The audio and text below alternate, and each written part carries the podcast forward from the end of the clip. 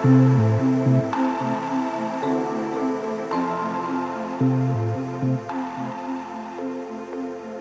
everyone, and welcome to the first mini episode of In Love with the Process. I am your host, Mike Pecci. Thank you for joining me. How are you guys? What's new? What's going on? Um, okay, so what is a mini episode? Well, basically, it's where I'm going to nerd out about the gear I use. Maybe I'll talk about specific techniques that I'm using these days and get into the real nerdy shit for all you filmmakers and photographers out there. Now, I've said this before, and I firmly believe that your gear doesn't make you as an artist. Uh, it's there to support you, and it should be able to shape to your needs. Um, and if you're just starting out, there isn't this very specific filmmaker starter kit that you can go out and purchase that will make you a cinematographer or a director or even get you work. Um, if you're just starting to shoot, you should start shooting and directing with whatever you can get your hands on these days. I mean, hell, my fucking phone can do some amazing stuff. So I highly suggest that you learn on the small stuff. Learn on whatever you can pull together. I mean, if you have an old VHS camera, shoot with that. Um, it'll force you to come up with a lot of tricks and techniques that I promise you that you'll be falling back on when you have a crew of 50 and some of the biggest toys in the marketplace. Um, that being said, on um, our mini episodes, I'm going to tell you about the gear that I've adapted to and why I've decided to use it. Um, you may find that you need it for the same reasons. You may find something helpful in there. Uh, it could also be a great starting point for you to figure out your own pieces of the puzzle. But I stress this uh, definitely come up with your own style, come up with your own technique, and then find the equipment that works for it. So, today I want to talk to you guys about editing. So, video editing, photo editing, sound editing. I want to talk to you guys about my relationship with this great company called Puget Systems. Now, yes, they are a sponsor for the show. I'm going to come right out and say that. But that came after I found them when I was looking for a better option. Um, and I don't know if you guys have heard the story. I, I wrote a few articles online about it, but um, I think it's been like five years now. It's been a while. Um, we had trouble back with our, we used to have full Apple edit systems at our company offices at McFarland and Pecci. Um, and we were at the time, we're cutting like everybody else, mostly DSLR 1080 footage. And like what so frequently happens with all software and all hardware stuff, there are those nagging updates. And I remember actually having a timeline that we had to deliver to a client and then having that nagging update, which was accidentally clicked. And once we did that, all of the same footage wouldn't work anymore. It was some sort of hardware, software update. So I literally couldn't play back my timeline in real time 15 minutes after I had done it. Um, and the process of going backwards is this huge issue with those guys. Um, and so at that point, we had machines that we had bought like two years prior to that. And being stuck in that sort of consumer mentality of like, okay, maybe this means that we should get something new. And if we are going to buy something new, like I said, this was five years ago, we're like, okay, we want to start to prepare ourselves for the 4K market. Um, and so we ended up going to uh, that website and sort of going through the options, and they only had like two or three options available uh, to us with some pretty minute sort of upgradability and customization. And at that time, their cases were changing. It was becoming uh, all about like very low profile, trash can kind of looking machines that couldn't fit like our third party cards, couldn't fit any of that stuff. So the next thing you know, you're you're paying a high price for this this software that required like a, a, squid, like an octopus arm of all these dongles and, and breakouts and everything else that you needed. And it was getting really frustrated. And the thing that really irritated me um, at first was that in order for me to buy a system with the new system that they were selling that was compatible of my old system, it was thousands and thousands of dollars. And that was even before I got into the 4K market. Now, if you work in the film business, especially, film business has been heavily controlled by Mac. And so, if you're a post house or if you're an editor and you're working with other companies, like let's say you're working with a VFX company, or if you're working with like uh, even a sound mix company or like a sound mastering company, all those guys all have Macs straight across the board. And so, even thinking about making that jump was a very scary proposition for us because it's like, okay, if I make that jump, is all of my timeline, all my timelines, all my project files, are they all going to be compatible with uh, a Mac? And is there a Mac PC compatibility? Um, well, we did all the research um, and we brought it all together, and I can let you guys know all about those things in this mini episode. So, uh, for those of you who aren't video editors, for those of you who aren't photographers, you should probably stop listening right now, uh, just because it's going to get super nerdy um, and very sort of detail oriented. Um, but those of you who are in the marketplace for a new edit system and you want to get the most bang for your buck and you want a super beefy, powerful edit system, right now we have two 4K real time cutting edit systems in our offices that uh, we got like two years ago and they're still compatible. Um, and everything is upgradable.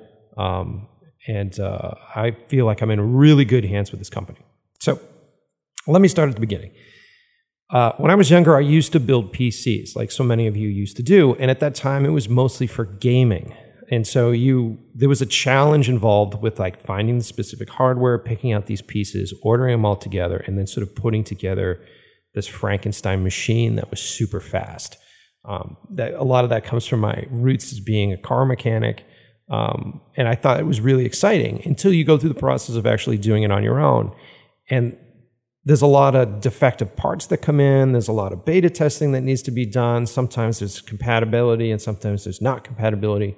I will say that is the great thing about Apple products. One of the reasons why they restrict uh, hardware that goes into the machines and they're very specific about their upgrades is because they know for sure if you get it, it's going to work no matter what. The problem I have with that is that there's usually a cap on like horsepower. There's a cap on what I need, and the prices are out of fucking control with those guys. So um, whenever I do an edit, I don't know if you guys are the same way that I am, I'm always taxing my system. So like if I buy a system that is 4K worthy and it's going to run like uh, three or four different um, video tracks real time, I've got like 15 tracks. You know what I mean? Like I'm always pushing the limits of what it is that I'm doing. And it's because I want my projects to look different. It's because I want them to feel different. Like I may be mix I may be mixing multiple media stuff.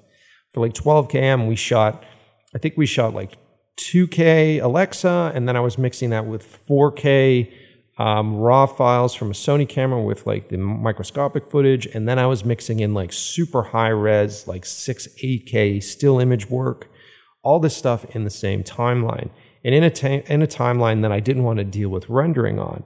And as you know, when you're cutting and you're pacing, the worst thing in the world is when you hit that space bar and nothing happens. You have to wait a second, especially when you're in that minutia edit where you're just trying to get the glance right between the wide shot and the close up. That's when I get really, really frustrated. That's when you see me actually wanting to throw the keyboard across the room for on some of my older systems. So, um, back to when I was a kid, I used to build these systems on my own. Um, and th- it takes a lot of troubleshooting to get them off the ground and put them together because you never know. Like a, a simple piece of hardware you could have installed incorrectly, there could be uh, some sort of manufacturer's defect in it, and then you're just sort of going through the BIOS and trying to figure out where the error is.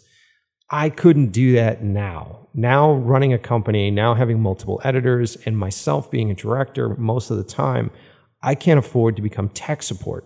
And I can't afford to hire on somebody to be my tech support slash computer builder. Um, and so that was a huge fear of mine when I was deciding whether or not I still wanted to stick with Apple. They know this, and they do a really good job of supporting you, quote unquote, with Apple Care and everything else. Now, I'm not dogging on them. They make really great stuff. I'm actually using my old MacBook Pro laptop to record this episode right now. I mean, this thing is a beast. They make amazing laptops. Um, but when it came to buying multiple systems for my edit room, I didn't want to be indebted to these guys. Like, you have to keep your overhead down. So I had to start to look at PC. Now, also, on the Mac standpoint, I was I'm using everything in Adobe, man. Like I'm cutting with Premiere. I'm uh, doing all my audio work in Audition. I'm recording an Audition right now. Photoshop work. I mean, literally everything I use those machines for is in the Adobe a suite. So at that point, what is the difference? What is the difference between Adobe on a Mac and Adobe on a PC? Um, there are a few little details that we'll get to as we talk about this. Um, so I did the research and I'm like, okay, cool. I, I want more horsepower. I know I can build PCs cheaper. So let me go into it and see what the specs are for a great 4K PC. Now, mind you, this was like five years ago that we did this. I hunted and scoured the internet and I couldn't find any real specs for it. You know, the, most people that are building PCs are building them for gaming. Pretty much what was going on. And then a lot of utility work or CAD drawing or, or like, um, you know, basic other design. Like they really weren't in the industry. And there were a couple of companies that were making things that were bigger, larger companies that really didn't seem to have the specs I wanted, and the machines were just way overpriced because I, I, felt like they they felt like they could do that because of how overpriced uh, the Apple products were. So I, I scoured the internet and I stumbled across this company called Puget Systems. Now, Puget Systems were uh, they were talking about building some early edit machines, and I just reached out to them and I said, "Look, here's what I need, fellas. I need to build myself a real-time 4K edit machine. These are the specs I need. I need an internal storage system. I want array. I want to. I want to be able to RAID together solid-state drives. I want to have all these different things happen." And these guys were really excited about it because they're a very um, they're a smaller company out on uh, the West Coast. I think they're up in the Washington area. They'll probably give me shit for not knowing exactly where they are, but I think they're Seattle, Washington. Um, and they were really down to earth. I remember getting on the phone with their tech guys, and we just talked about movies.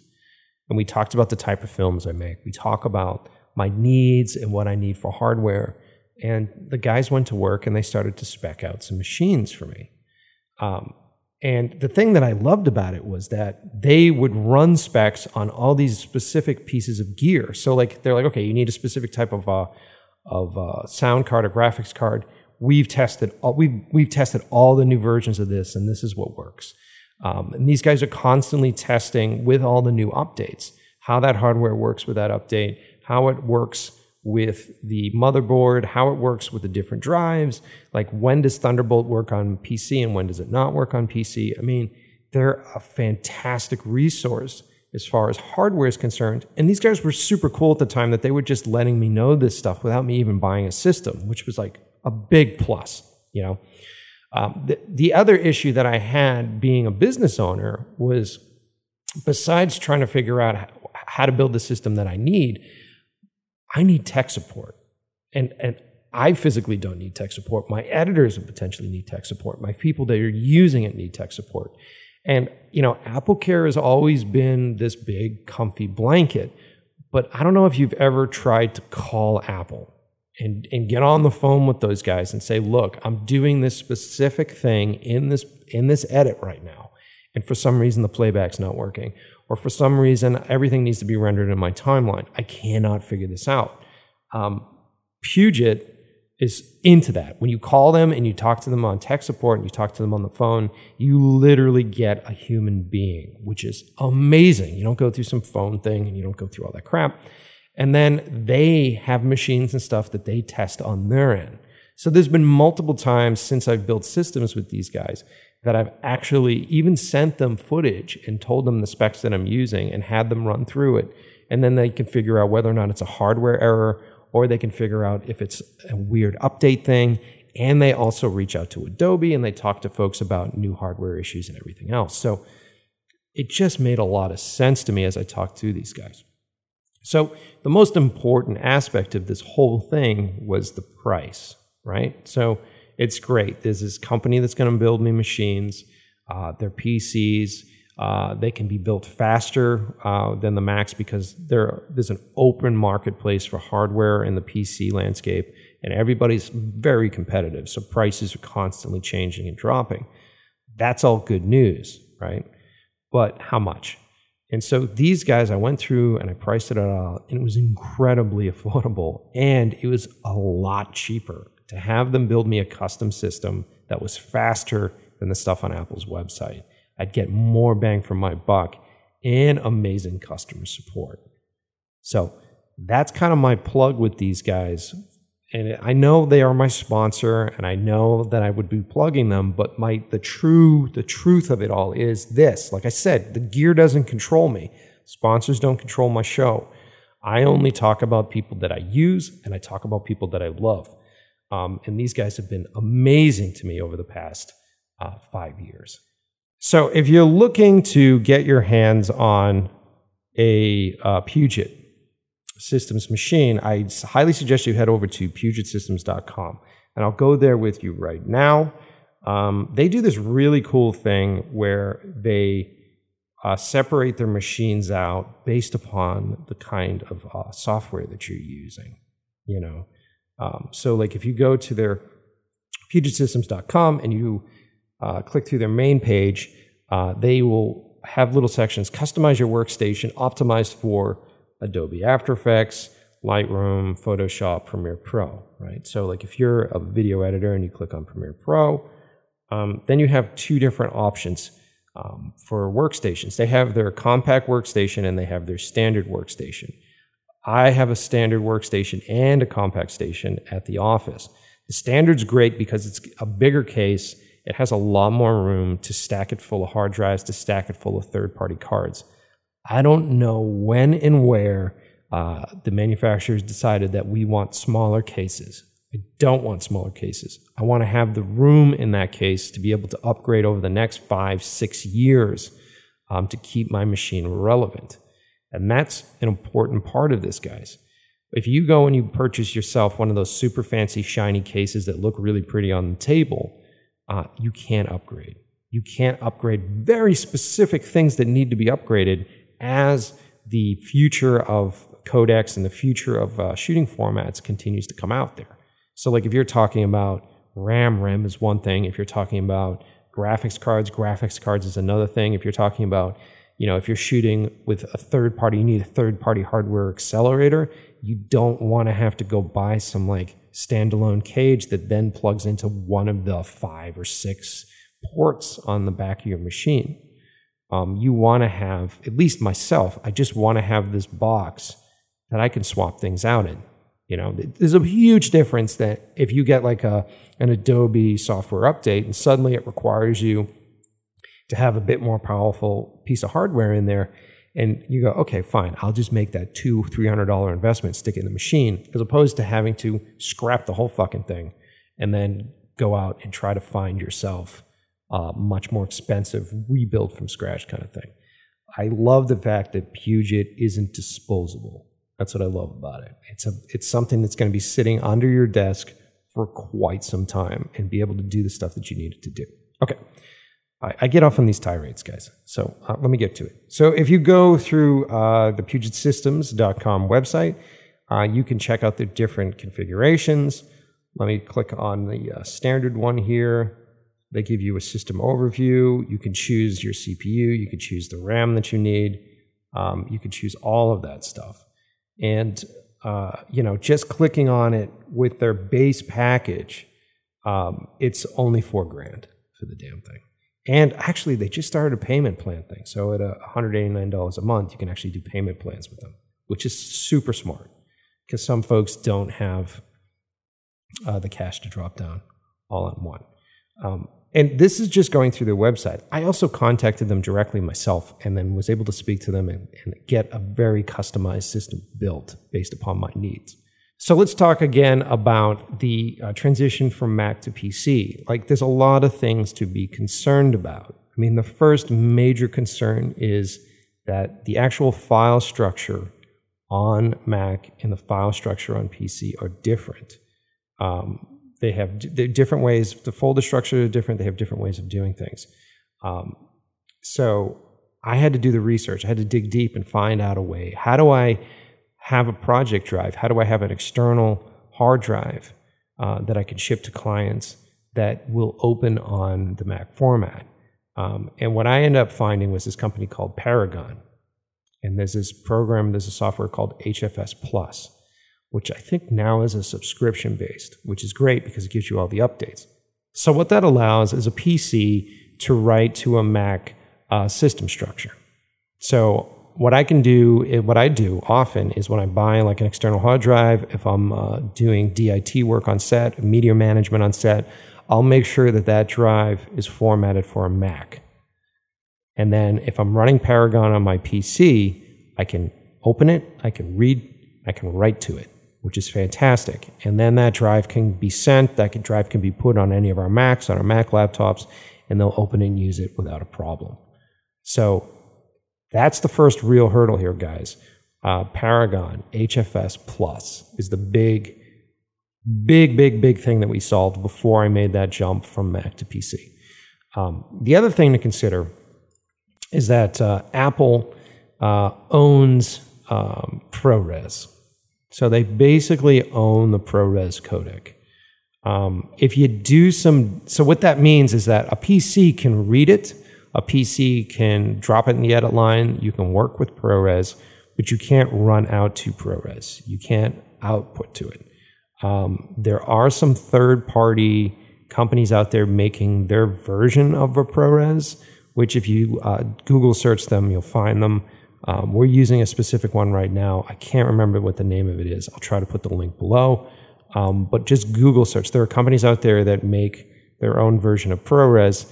Um, but if you don't care about ProRes, um, there, you know, if you're mastering just to H.264, um, if you're master, mastering out to the Avid codecs, um, and even there's a GoPro codec that is equivalent in the quality of ProRes, um, then don't worry about it. But if you do need that ProRes stuff, like I said, there are third party companies out there that make um, a ProRes converter that will just load up straight through um, Premiere or uh, Media Encoder. So when you output your project, you can output using that. Um, they change all the time. They're being chased around, I think, by uh, Apple, but they exist. Um, so those were the two big hurdles that we had. As far as how the operating system works, I mean, it's all the same thing, guys. It's a folder. It's a folder structure. So you double click on a folder, you go inside, you find your icon for the program, and you load that program. The thing I really like about PCs as opposed to Mac is Macs get a lot of hidden folder structures. And I think they do this so that basically their users don't fuck anything up. Um, because they don't want their users to get deep into it and screw up or delete the wrong thing and then the systems don't work. I mean, it's all part of their quality control that they do. It's very smart. Um, but being someone that likes to tinker, being someone that likes access to everything. So, like, if there's some weird, like, if you're using like um, uh, Resolve and Resolve has some weird project folder that it put in, deep down into the system, it's very easy to find that stuff on a PC as opposed to a Mac. Like I've spent hours like going, okay, show all folders and find all hidden folders, and then where the fuck did you put this timeline? Okay, it's deep, deep in here. You don't have to deal with that on a PC. It's fantastic. Um, other thing that's really great about the PC is like the hardware overclocking that you can do and the hardware monitoring that you can do within the system. So you can actually look and see exactly what sort of taxing is being put on your uh, on your uh, GPU, on your RAM, uh, on your video card. You can see down to the detail um, what is being taxed and how it works. Oftentimes, I'll be doing some sort of playback um, in a project, and I'll have uh, external drives hooked up, and I'll have my internal RAIDs working, and I'll I'll hit a point in the playback where it starts to really lag, and I'm like, what the fuck? What's going on with this? And I'll actually open up. I think you can just Control Alt Delete, and you can open up. Uh, what do they call it? It's basically like a system. It's not system observer, but it's in there where you can actually see how all the hardware is being taxed and I'll look through and go, oh, wait a minute, there's a clip on one of the external drives that's 4K, and that then peaks at the point that hits that timeline. Why am I using that? Okay, I'll just copy that into the internals. Um, so it's really good for diagnosing stuff, um, which I think is important. It's important. I'd rather have more options than less options with it. Um, they uh, let's see, what are the other things about PC that were interesting? Uh, PC is constantly doing updates now. It's joined the ranks of all these uh, hardware manufacturers that are doing software updates. But you can actually go through and shut those off. That was one of the things I did early on was like shut down all of those software updates that were constantly kicking in because oftentimes you'll get a software update with the operating system, and then all these poor companies that are making uh, hardware or software uh, stuff that work with uh, your edit program, they all have to catch up. And I always hated that on both systems when the uh, main system decides it's going to do some sort of update. And then all of a sudden, all your third party stuff just doesn't work for two or three days because they're scrambling to figure out, you know, what the fuck that update did. I do not envy those folks. And that is something that I love about Puget to get back to those guys is that I can give them a call or send them an email and go, guys, I'm having trouble with this right now. And they'll come out and go, we've heard about this. This is uh, because of this new update. Don't worry, it's going to be fixed. It's going to come through. Or don't worry, we've written to them and we told them what's going on. So hopefully they're listening. That's happened multiple times with me. Um, so it's it's great, man. It's great to feel like you're not alone because in the past, when I was using the Apple stuff and I would have this stuff, then I, I would have these errors. And then I would have to join that queue where I send them an email or I get on some message board or you're going through some elitist sort of video editing, like top cow message board where guys are rolling their eyes and fucking snarky at you because you don't know specifics. Um, and there's this, this, whole sort of like elitist, I'm not going to tell you, you don't know that keyboard shortcut. Well, fuck you. You're not an editor. And you're just like, come on, you're, you're not being proactive here. You're not, you're not helping the problem. Um, and that's what I really like about the PC side is that there are still a lot of third party folks or even just general, I don't want to call them hackers, just like people that are able to fix it themselves. So there are so many different ways around a hardware or software problem, and it's literally a Google search away. So, like if you run into something very specific, you can Google search that thing out, and chances are someone has figured out a fix or a patch or something that works. I mean, it's fantastic for that stuff. So, one of the big concerns uh, years ago was viruses. Viruses were a huge concern. And so, uh, apparently, supposedly, Macs or Apples couldn't get a virus and PCs were virus ridden. Um, their new virus anti blocking shit in the software, in the actual operating system on a PC is amazing right now. Um, we haven't had a virus and we've been using it for five years. Uh, typically, what I try to tell all my editors is that this is a machine built and used for editing. So do not go hunting through the internet and some weird fucking websites looking for stuff that will get you viruses. But a lot of times you have to go find codecs. A lot of times you have to go find this third party stuff, and that takes you to some sort of really sketchy. It's like the you know, it's like the combat zone of the internet sometimes. Um, their actual blockers, their actual virus stuff that comes with the operating systems in Windows does a really good job of alerting you. And there's a bunch of really great third party stuff that's free that you can use. Like if you use Firefox, you can download, you can add those onto Firefox. Um, that'll further protect you. Uh, it, that rumor that Macs don't get viruses is a rumor because that happens on Apples as well. So just be smart. Be smart. Uh, don't look at porn on your edit machine. Let's just be 100% honest about it. um, so, uh, that being said, uh, I've been using and cutting with Premiere for years now. Uh, we made the jump when Final Cut stopped supporting its older projects, when it went to the Final Cut X, and then you had all of those old timelines, those old project files that you couldn't open uh, which was the dumbest move on their part because Premiere just jumped right in and said, hey, guess what? You know, with the power of EDLs and the power of being able to read other people's projects, all of your old Final Cut projects will open in Premiere. Um, and that's why we made the jump and change over to that. Um, but since then, it's been f- fantastic. Um, I use Premiere for all my major cutting. I use uh, uh, Photoshop for any graphics works, for any titling stuff. Uh, I don't use After Effects that much just because I try to stay away from uh, any sort of uh, effects work. I mean, I, I, I, usually hire out for that because I spend so much time learning camera work. I spend so much time focused on directing. Um, but I do love to get nerdy about sound effects work. And uh, it took me a little while to get into it, but Audition is awesome for it. And Audition actually has some really cool sound removal stuff, really cool noise canceling stuff, really cool um, like loudness, like uh, uh, standardization kind of like points that are great. I mean, right now, because it's so fucking hot here in Boston, I'm recording with an air conditioner in the background um, and it's pretty loud. So when you hear this, I'll be using quickly. I'll do a pass on the the noise cancellation stuff to get rid of it, just so that I don't sweat my ass off up here in the loft. Um, so yeah, Adobe's the shit, man. I love them. I'm not sponsored by them. I wish I was um, because you know it's still a pretty hefty cost to get the subscription from those guys. I think it's like 600 bucks a year to get the full bundle. I think I just had to do it last week, so yeah, it is. It's like 600 bucks, um, but it's worth it. Like Photoshop alone, that program continues to astound me. I've been using it straight for like 15, 16 years, and every time they do an update, there's something amazing about it. Um, and Premiere has been fantastic. Uh, the support that they have for all these various codecs is phenomenal. Um, the the Lumetri and the quick grading process that happens in Premiere is fantastic. I mean, how many of you DPs out there use LUTs? I feel like LUTs is like a standard household name at this point. It's one of my favorite things to use when I'm shooting with a camera that's either shooting a log or if I'm shooting with a camera that's shooting raw. Um, and in Premiere now with Lumetri, I can just drop that LUT on the clips in the bin or on the clips in the timeline.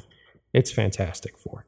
Um, and with my Puget system, uh, it's got enough horsepower in the RAM, it's got enough horsepower in the graphics card that I can see all those LUT applications in real time. So when I'm cutting the piece, uh, I see the colors, I see it all there. The client can see it there. Um, so it's important. Um, so let's see, what else can I talk about on the Mac PC stuff? Uh, well, you know what? Let's talk about a couple questions that we've had on the show. Um, one of the questions was about the uh, file structure, which we talked about. Like I said, uh, Paragon HFS Plus. You can do a search for that on Google. You'll find their stuff. Um, they're fantastic and they're inexpensive. I think it's like twenty bucks for that. Don't quote me on it, but it's under twenty five dollars for a subscription to that, which allows you to do that. Um, and there's a lot of other really great products that they have on that website. Um, let's see. Have you been able to get real time 4K playback on timelines? Yes, we have been able for the past five years, have been able to do so. Um, it all really depends on what kind of codecs you're using. Um, I've had up to four uh, video tracks with 4K red raw files playing back. So um, no uh, proxies or anything. Uh, and that's pretty cool. The cool thing about uh, Premiere is that it'll actually load the R3Ds. You can cut with the R3Ds. And then on top of being able to apply any LUTs or anything in Lumetri, you can get access to all the raw data and actually grade the raw data in there if you need to. Now, I, obviously, I wouldn't suggest that if you're going to do a big film. Um, and you know, most people are outputting to uh, Resolve or some other sort of color grading program. Um, but it's really great. For instance, like when we do the uh, Bose Better Sound Session stuff, we've got multiple cameras going, and those ones uh, we're shooting like uh, S log or C log or something. Um, I think it's C log. Uh, so we've got like five or six cameras and we have a real fast turnaround on that and it's multiple camera stuff multiple angle stuff on a, on a, music performance which really doesn't change. The lighting once you get it nailed down the lighting really doesn't change. Um, what i like to do on set is i'll actually throw my luts onto all of my monitors on set. Uh, when we were using the c300 mark iis we had um, uh, small hd uh, i think it's like hd5 what are they? Or it's the sevens. I'm so terrible with the number, but they're small HD monitors that actually allowed us to load LUTs onto them. And those ones seem to have the best, uh, the closest color look. Because um, so many of these little tiny uh, under eight inch monitors, um, you really can't get true color on them. Uh, but these ones were the closest. So I was able to load my LUTs on there. And sometimes I would have really extreme LUTs that I'd be loading um, that really sort of change the colors, like might take the reds out of it and, and adjust the uh, oranges or yellows. And the cool thing about being able to load those LUTs on a monitor is that I can dial my colors on those lights and see how the LUT affects them. And I can actually see, you know, uh, what the different color combinations, what the different contrast con- uh, combinations do to the LUT. Um, and then, like I said before, when I actually load up the stuff into the edit uh, and we do like a multicam session, I can just apply that LUT through Lumetri. And if you guys have ever used Lumetri before, it's either a tab that's off to the side where you have your sort of your basic and you have your creative looks. Um, and then uh, any sort of adjustments, your levels and your layer adjustments underneath. I highly suggest that you apply the LUT on the creative stage because then anything that you're doing before it in basic uh, isn't adjusting the footage with the LUT. It's adjusting the footage prior to the LUT, and then the LUT's being applied on the creative point. Um, but I go off on so many tangents, so try to keep up. Um, but that to me is uh, really functional. It would suck if I had to output all these different camera angles, all these different cuts out to resolve, and then try to do that, um, as opposed to just being able to apply my very sort of intentionally lit, perfect on set. Maybe I got to adjust some contrast, maybe I got to adjust some brightness. That's it, and then apply the LUT. So the actual grading process on those is down to maybe a day, maybe two days if I've got a couple different performances, as opposed to a fucking week. Um, and if you had to output to resolve from a Premiere, it works, but it can be a bastard. And you have to actually condense your timelines. You have to condense everything, so it can be kind of a bastard for that. Um, and also, when you're dealing with a client that may want very specific changes last minute, um, being able to do all your color grading in the timeline enables you to actually extend that clip, drag that clip, cut and paste that grade onto another clip that's put in there. Um, it just makes things faster. Uh, like I said, if I was doing a movie, I wouldn't do it that way. But if you're doing something that has multiple camera coverage, if you're doing live shoots, um, Lumetri in Premiere using LUTs uh, is the way to go. And like I said, if you have a really great system from Puget, um, all that stuff is real time, guys. Real time. Okay, so let's see. What other questions do we have? Kicking around here. Um, okay, so the cost. Okay, so Puget systems don't come with uh, monitors. Okay. No, they don't. So, like, if you buy a um, an Apple product, um, you can have the option of getting like one of their super high end monitors, and their monitors are pretty good. You know, um, they tend to have glossy screens. They tend to do all this stuff to make them look the best they can possibly look. And most monitors, if you're a color grader, you know that most monitors are in the sRGB, the RGB mode, and they don't really show you all the levels of color. You know, you'll never see from if you're a still photographer, you'll never see that Adobe RGB on your phone, on your laptop, um, because the standard monitors don't go above that. There are these new high definition 4K ones, uh, which show a bit more than that. But my issue always was that why would I color grade to a monitor that only gave me a very specific color profile? And the most muted color profile of all. Um, and I understand why they do it. Once again, quality control. They know that if they set all their monitors down to that value, that everybody's monitor and everybody's iPhone will look the same. So it's de- and everybody uses those. So you definitely, if you are color grading on something that you know is going to go on the internet, that you know is going to be uh, seen on a computer or a laptop, um, then why not? You can color grade on those monitors without even thinking about it because the theory is, as long as that monitor is working properly, the theory is that it'll look that way on all those devices. I don't trust that. So for me, when I realized that Puget didn't have monitors that came with their systems, I was like, okay, well, I'm going to go find myself a monitor that I can trust and I can use for multi purposes. Um, I don't want to spend thousands and thousands of dollars on some standalone Sony unit that I can really only use for video because I'm doing a lot of graphics work. I'm doing a lot of photography work too. Once again, find the tools that work for you, right? That's how I got to Eizo. Now, with Eizo, uh, I found these guys specifically because they come with a monitor and a built in color calibrator. I don't know if you guys in the past have ever used any of those old school calibrators, but it was like this this little it almost looked like a mouse that would like suction cup to the screen and then there would be a third party piece of software that you'd run with it and then it would run through all the different color spectrums. It's kind of a pain in the ass. There were too many little moving parts to it. Um, Eizo's got these internal little calibrators that pop themselves out and it runs through that whole process for you. It's very simple and they've had these for a while and this has been a big thing with photographers for a while is having these monitors that are completely calibrated um, and they calibrate in any space that you go. So you may be using your monitor in a room that's got big windows. So it's got a lot of daylight. It's got a lot of that 5500 uh, Kelvin kicking in the room. Your monitor is going to be different. Your eyes are going to be different in that scenario. So I was like, okay, cool. Calibrated monitor, perfect. Let's get that. The other thing I really liked about it was that it actually has different viewing modes. So those monitors, depending upon the model you get, those monitors have your standard sRGB viewing mode. They have the Adobe RGB viewing mode. They have Rec 709 viewing mode. You can load custom viewing modes into them.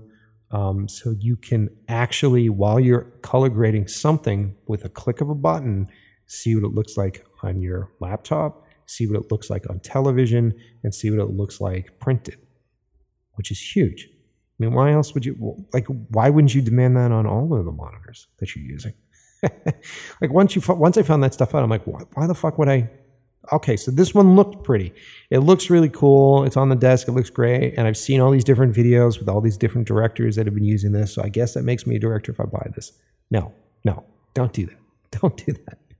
And the thing with Eizo is that they're really great. Their monitors are a little pricey, depending upon which one you get. Their 4K ones are awesome, but they're a little pricey. But the truth of the matter is, with the money that I saved on my Puget Systems computers, I was able to buy high end calibrated monitors and still be in the same budget range as the Apple.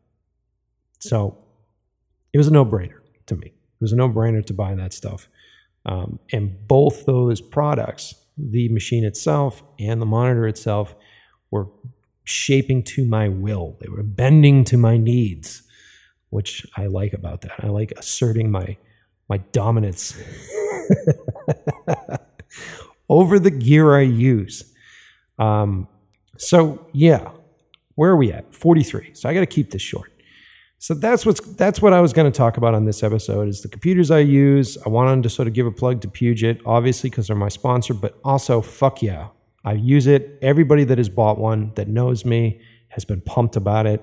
Um, I've been going to trade shows with these guys, been talking at uh, NAB for the past few years with these guys, and everybody that I meet is so excited about how great these systems are for them, about how great their workflow is, and they feel like they're a part of a great little community.